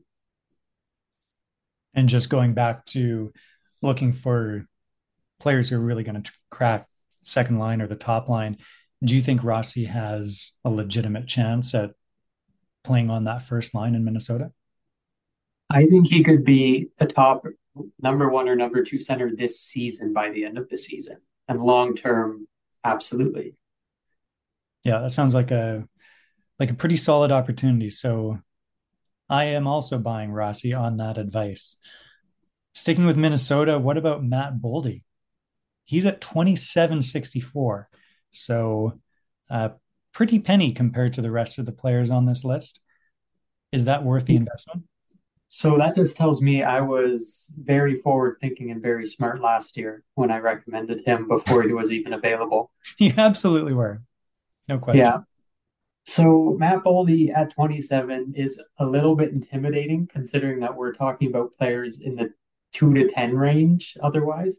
But earlier in the recording process, we talked about players like Stützle at 40 and Jason Robertson at 35, I think Boldy's a pretty comparable player in terms of attention and output as Jason Robertson. Jason Robertson's kind of a, a little bit slightly higher tier than what I think Matt Boldy's going to achieve, but mm-hmm. very comparable. Just goal scorers, top line, top power play. Like sky's the limit for him. So 27 is a bit intimidating, but if if Stützle is hitting 40 and now up to 60 and Robertson was 35 and then getting up to 50, I think Boldy's going to be making those kind of jumps in the coming years. I could see that 27 turning into a 35, turning into a 40 or 45. So I'm still investing in Boldy. Yeah, no, that's a that's a good analysis. And 30 goal scorer last year. Does he have a chance to crack 40, which is really when the hobby starts uh, starts shelling out some big money for him? I think Boldy could hit 40. All right. Okay, so Rossi and Boldy are the two investment opportunities so far. What about Daniil Tarasov at the bargain price of two dollars? So I'm proud of this recommendation. And normally I would instantly say, yeah, I'm sticking with it. But you advised earlier that goalies are not good fantasy investments. So should I should we be talking about Tarasov at all? I think goalies can be good investments, although I would tend to say you're right. Certainly long term, I think it's really difficult to invest in a goalie and expect them to to continue to rise. That being said, it's it's also really common for a goalie to go on a hot streak and double in value for the course of a couple of weeks and then come back down to the typical range. So if you think that Tarasov is going to have a run where he maybe gets player of the week, sort of lives in the 950 save percentage area, I'd expect that card to go from $2 to $4 that week. And if the selling is timed right, then obviously that's a that's a great investment. So uh, so short term, I don't mind investing in goalies. Do you think he's capable of doing that next season? I do think he's going to be capable of that. One because I don't think the crease is locked up in Columbus. Merzlikins has been pretty shaky for the last two seasons, so I think it's completely reasonable to expect Tarasov to to steal it for a few weeks at a time. So not only might you be seeing hot streaks, you might be seeing times where the consensus is that Tarasov is becoming a, a tandem goalie rather than a backup, and that may that may be true long term because he's posted historically good numbers throughout his development. So this he definitely seems like a goalie that will have hot streaks and have prolonged opportunities. So yeah, as long as you're monitoring that and you're able to cash out on those peaks, I'd say go for it at two bucks. Nice. Okay. Next one on the list is Alexander Holtz at nine dollars and fifty cents. What's your thought on him? Similar to Jack Quinn, I'm not exactly sure what he's done to deserve that high of a valuation. Hasn't been particularly notable since being drafted. He came with some pedigree, but hasn't really proved it yet and doesn't seem like he's going to have much opportunity to do so in New Jersey. I don't think you're cracking that top six with with Toffoli and Meier there. And he's definitely a high upside prospect, but at 950, I think there's a lot of risk there of another year of stalled development just due to lack of opportunity. And that that number creeping down, make, making it a, a lost investment and just hoping for a good enough breakout to recoup the losses. I'm, I'm not sold on Holtz at 950 right now in his current situation. Yeah, that's a great point. And like I said, these are these are values as of June 14th. And I just went to check on on his on his current price. Uh, he's down at around seven dollars. So I think I think your analysis there is pretty pretty astute. I expect that other people are taking a look at the projecting lineup and and not seeing a lot of room for him to break out in any way, shape, or form next season. So probably a no buy on Holtz. And the last one we have on the list is Thomas Bordeleau at $2.85. So another relative bargain in the list. Is it worth the risk? Honestly, this seems like the biggest wild card in the bunch because I don't think anyone really knows what the heck's gonna happen in San Jose next year, other than they're gonna be bad. Like I have no idea what to expect out of anyone on San Jose. It seems like the entire roster is pretty much up for grabs in terms of where they end up playing. Bordeleau came in as a prospect playing mostly center rights, but last year playing with San Jose was mainly on the wing. So I don't, I'm not even sure they figured out where Bordeleau is going to be playing for a bad team, they're relatively strong up the middle with Couture, Hertl, and Sturm at one, two, three. So as a centerman, he's not going to be worth any investment right now. Even as a winger, he'd have to really lock in a surprise top six spot to see any movement this year. It just seems like an unnecessary investment at this point until we have a better idea of what San Jose is going to be doing with all their prospects that haven't really shown anything yet. Yeah, that that makes sense. I, I definitely have some serious hesitation about investing in any any San Jose player at this point. So I think that's that's good. We've come out of that with three three good investment opportunities: Rossi, Boldy, and Tarasov. And of course, mid July is the best time to buy. So I think uh, I'll be looking at probably picking up some some young guns of those players in the next week or two.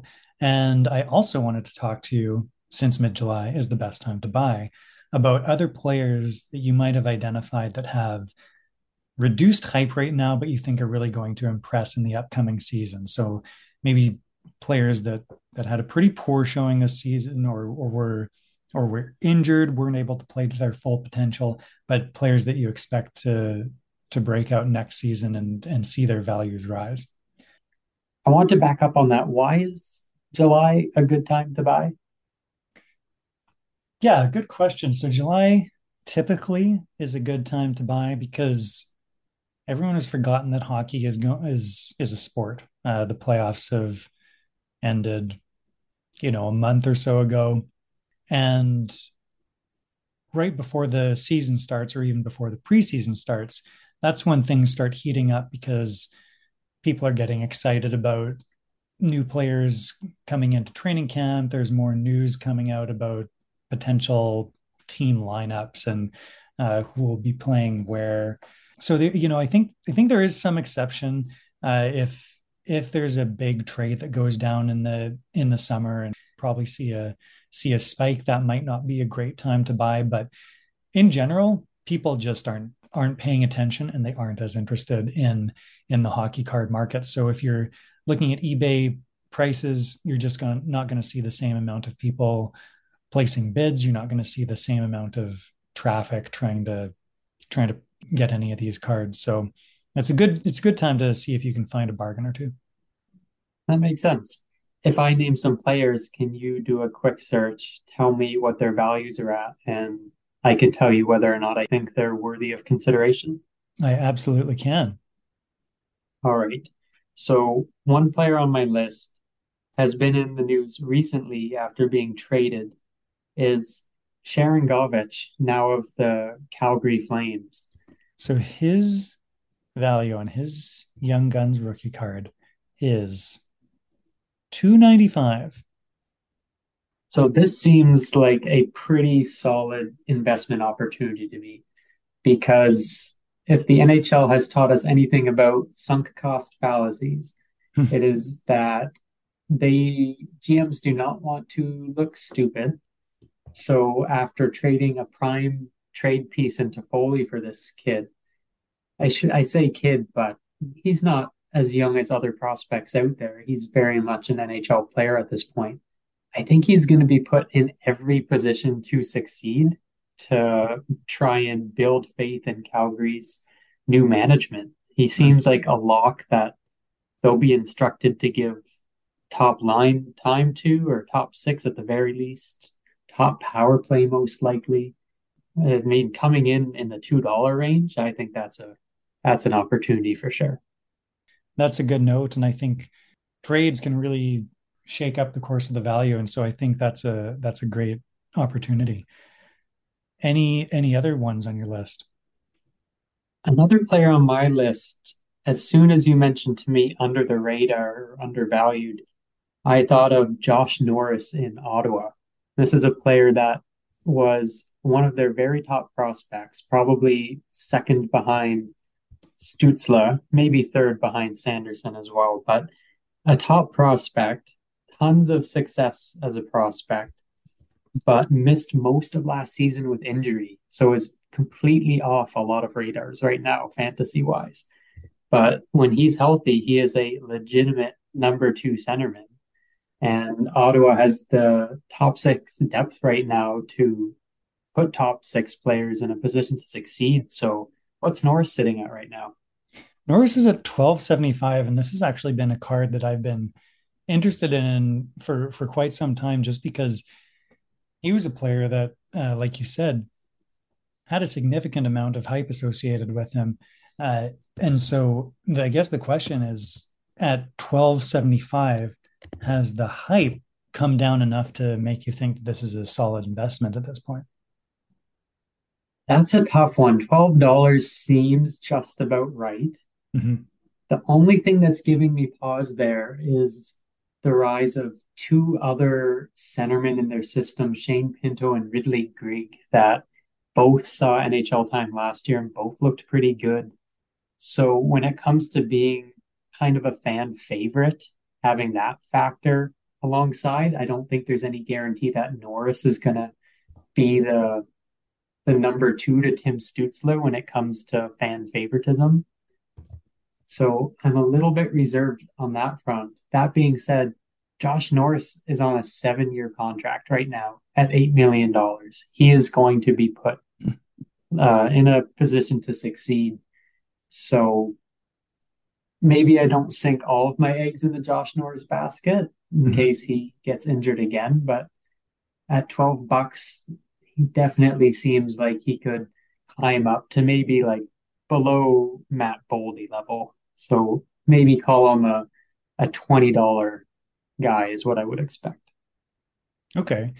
And just just to make things a little bit more difficult, Josh Norris is like I said at 1275. Shane Pinto is at $4.60. So essentially you can have three Shane Pintos for the cost of one Josh Norris. Do you have a preference about who to invest in between the two of them? Shane Pinto managed 20 goals as a rookie, which is impressive. He did that a lot of that time spent in Josh Norris's spot.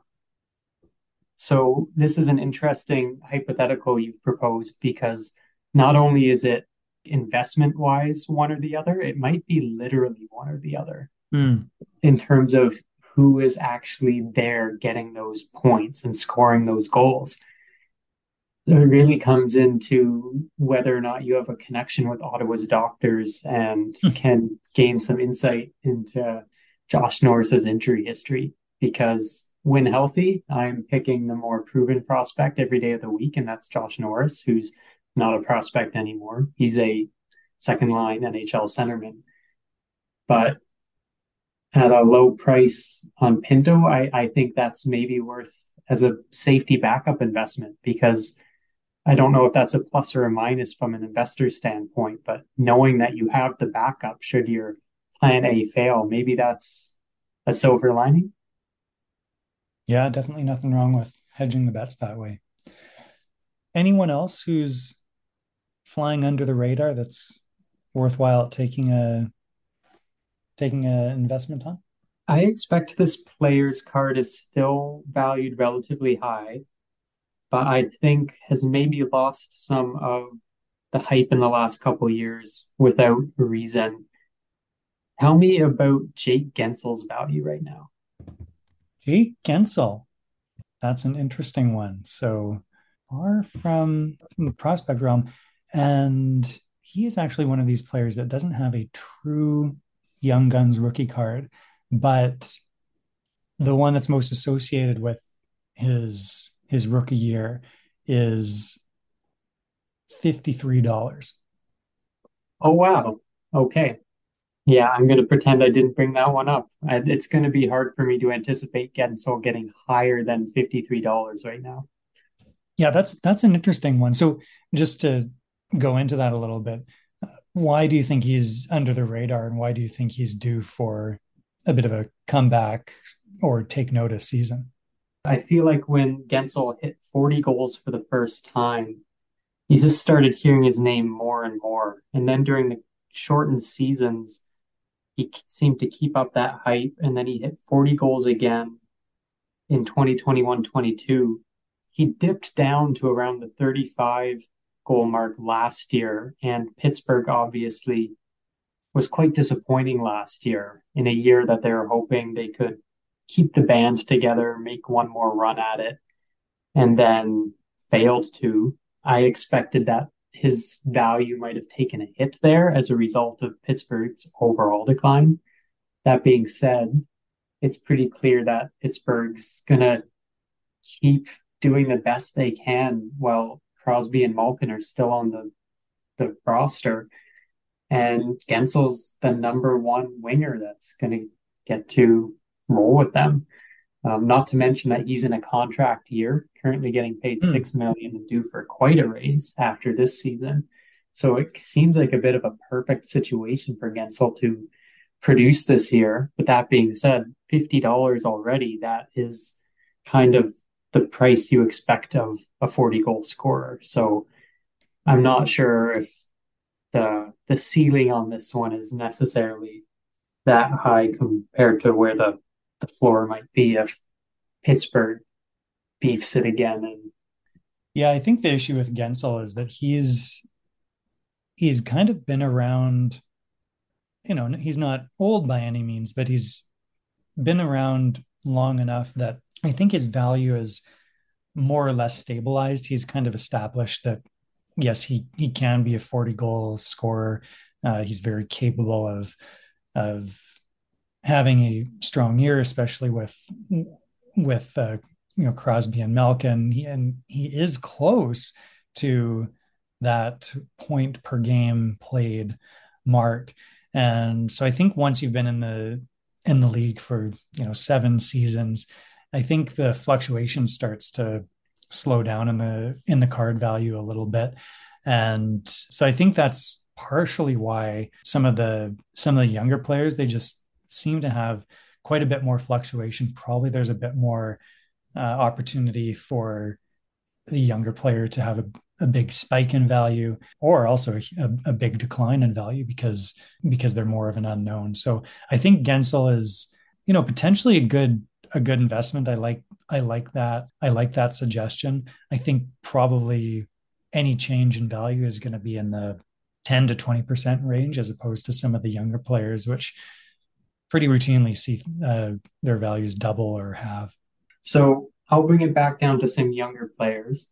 And knowing what I now know about players having to have suited up to have cards available for them, I have a few names on my list that are going to qualify as probably first release of the year for Young hmm. Guns mm-hmm. that I think are people to keep an eye on first name on my list here is Ty Foerster in Philadelphia.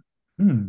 So I'm guessing there isn't a card available yet. So this is an unknown starting value. But if he enters the system at, let's say, the $5 mark or less, that's definitely a card I'm investing in. He seems to be a pretty key part of the future in Philadelphia that's entered a true rebuilding phase. So they're going to really be giving him lots of time to shine. He'll probably be showcased quite a bit to keep people optimistic about Philadelphia's future. So I'd definitely be keeping an eye on Ty Foerster. The other one, a player that might have a card available already because he saw 11 games in 2021 22 and then 23 games last year and that's Lukas Reichel in Chicago. Does he have a Young Guns card already?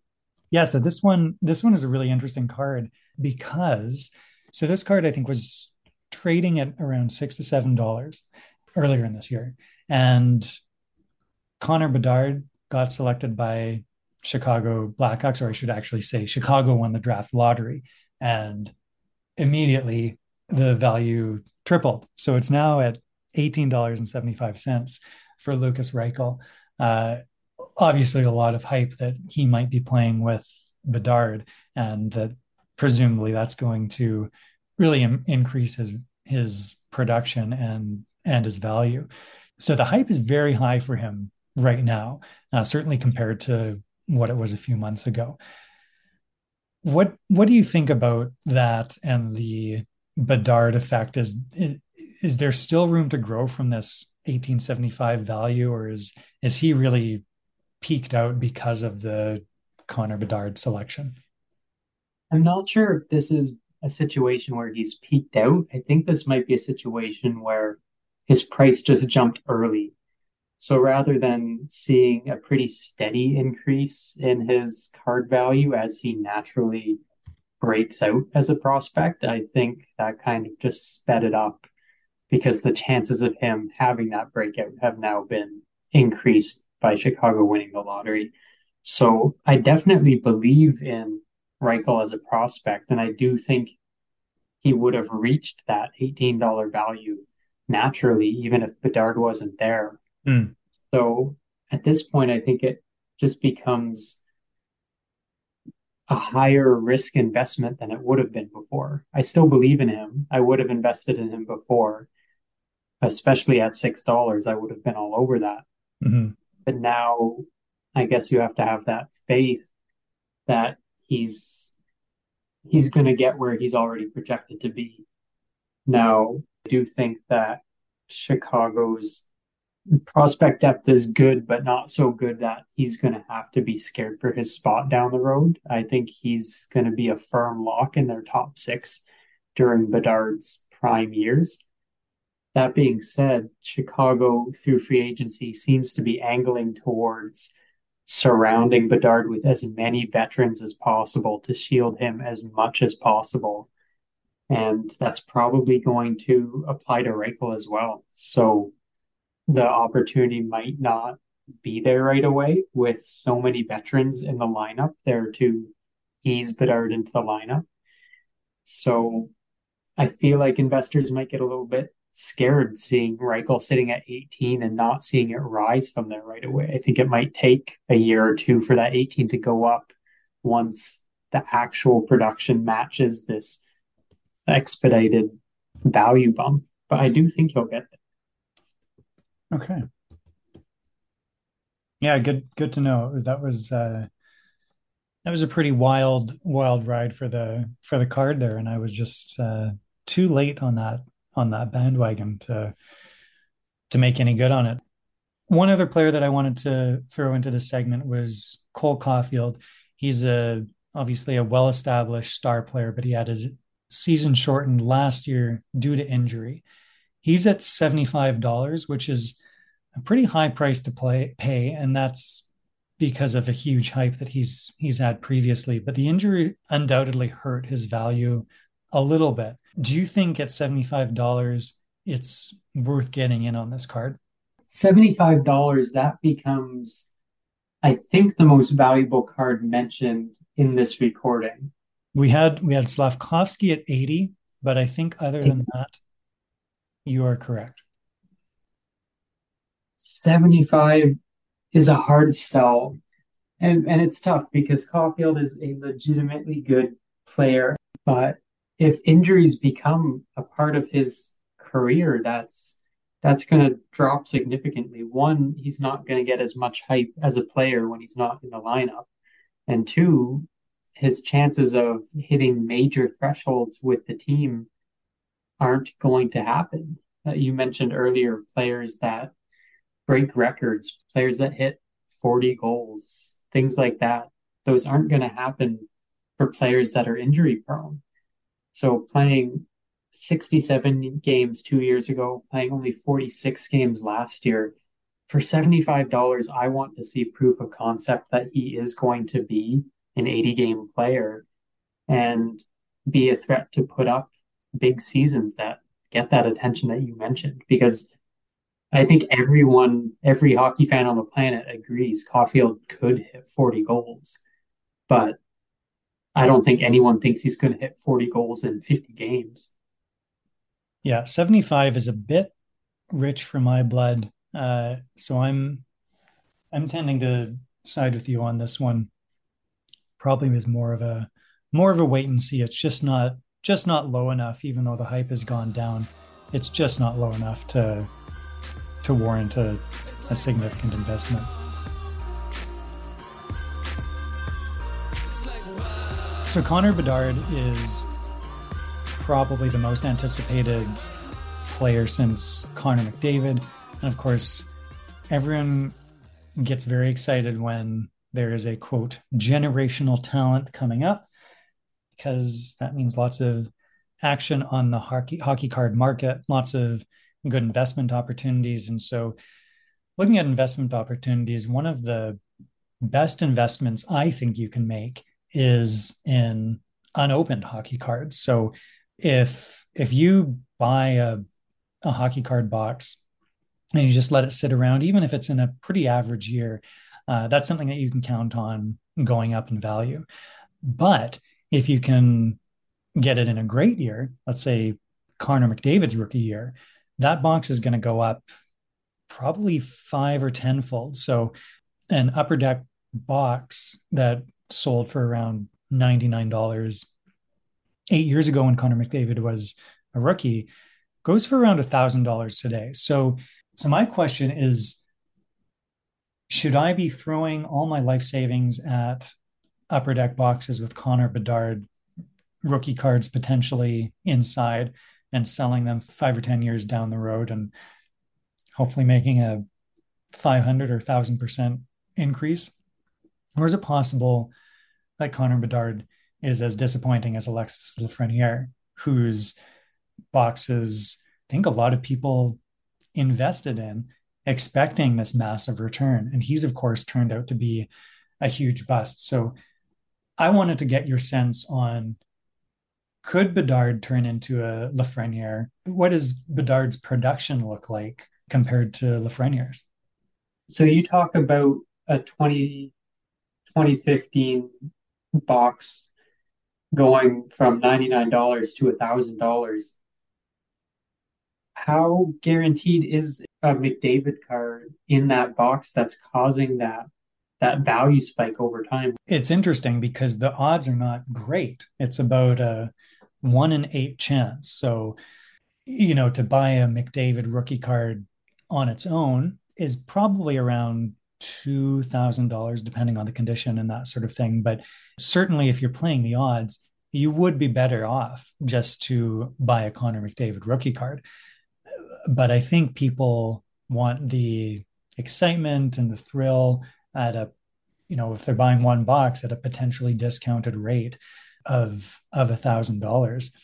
Uh, that's that's an option that a lot of people go after, and and I think that's one of the reasons that I, that investing in boxes is enticing to me is that people really will pay the premium for whatever it is the p- potential in in lower cost the excitement of it uh, getting a getting a fresh out of a pack which is you know ex- you're expecting that to be in the best condition you would over over a used card or something that's already been pulled out of a pack so there is a huge premium on these boxes despite the fact that like you say there's not a it's not a great chance. It's a it's one in eight.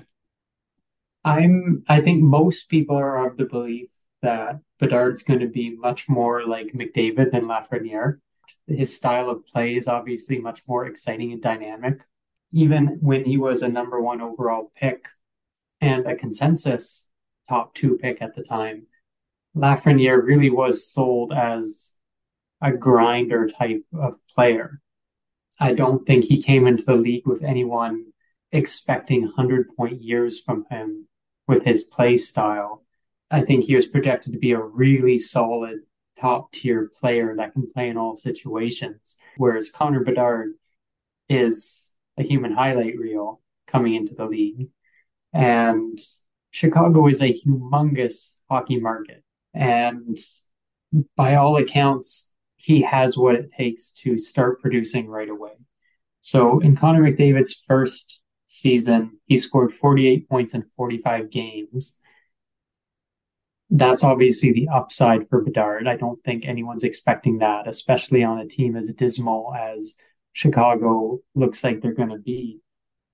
But I don't know, a limited first season, even though Connor McDavid's points per game was outstanding in his first season, his overall totals were lower than what his upside ended up being because of injuries. So when it comes to Connor Bedard's long term value and whether or not you invest, I'm not really that worried about what his year one looks like, whether he gets hurt, whether he stays healthy, whether he puts up 50 points or more than that, because McDavid did boxes are valued at a thousand dollars now. And I don't see any reason in the next couple years why that hype surrounding Bedard wouldn't wouldn't project the same McDavid did at the time. Obviously, the upside of being a 150 point player is going to be hard to match. So maybe a thousand dollars is is more than you can expect. But if if Lafreniere boxes are still breaking even three years later, then I'm absolutely investing in boxes that could have Bedard in them. It, it seems like a little bit of a, a no brainer. I feel like it's a trick question. It seems seems like a no brainer to me as as well. And you know, just going back to something we talked about earlier in sort of having the having the backup, Adam Fantilli is going to be in that same box. And, you know, if for some unlikely reason Bedard doesn't pan out, you at least have a very strong rookie class behind him that you may get a surprise in some of the other players in the class. And that could, of course, add to the value of the box or at least provide some sort of counterweight if Bedard doesn't turn out to be the generational talent that many of us are expecting him to be. Absolutely. That's a really good point because second after Lafreniere was Quinton Byfield, who also hasn't made a significant impact at this point. Third was Tim Stützle, who is becoming a star, mm-hmm. but not a generational talent type star. So again, if if that year's box is more or less breaking even as an investment three years later, I am absolutely putting a little bit of money into this year's class, knowing what kind of upside exists for generational talent and at the very least some top tier talent between Bedard and Fantilli and Carlsson. Yeah, I really think that, you know, you could in the in the hockey card hobby, like I said, the the boxes are probably the one place where you really can't go wrong because even in a in a bad year, you're able to get your money back and in a good year you can you can really improve the value of those boxes After all that rambling, Kyle and I wanted to do one last insert here to squeeze some borderline educational value out of this. After all of those topics, what would you say are our true lessons learned to utilize as card buyers? Well, Hayden, I'd say the biggest ones are First, prices decrease in the summers and peak early in the season. So plan your spending wisely. Uh, you always want to make sure that this trend is actually occurring. It's not 100% of the time. So do your research first. Another one is young players who are promising but not projected to be superstars. Preseason and early season are the best times to cash out if they catch a wave of hype. So when they do, sell, sell, sell. And last, superstar players do tend to hit another level of value once it becomes evident that they are on pace to have milestone careers such as a thousand points, franchise records, etc. We also established that forwards should really be the focus of your attention since defensemen and goalies just aren't bought and sold as often. And even though there is a general Hockey Hall of Fame induction bump, this defenseman and goalie rule is still in effect for those players. Absolutely. And you taught me the fantasy hockey rule of thumb about player breakouts happening at roughly 200 NHL games played. Thank God my fantasy hockey background could actually contribute to this a little bit. More than a little bit. Thank you for listening, everyone, and best of luck with your card investments this season and beyond.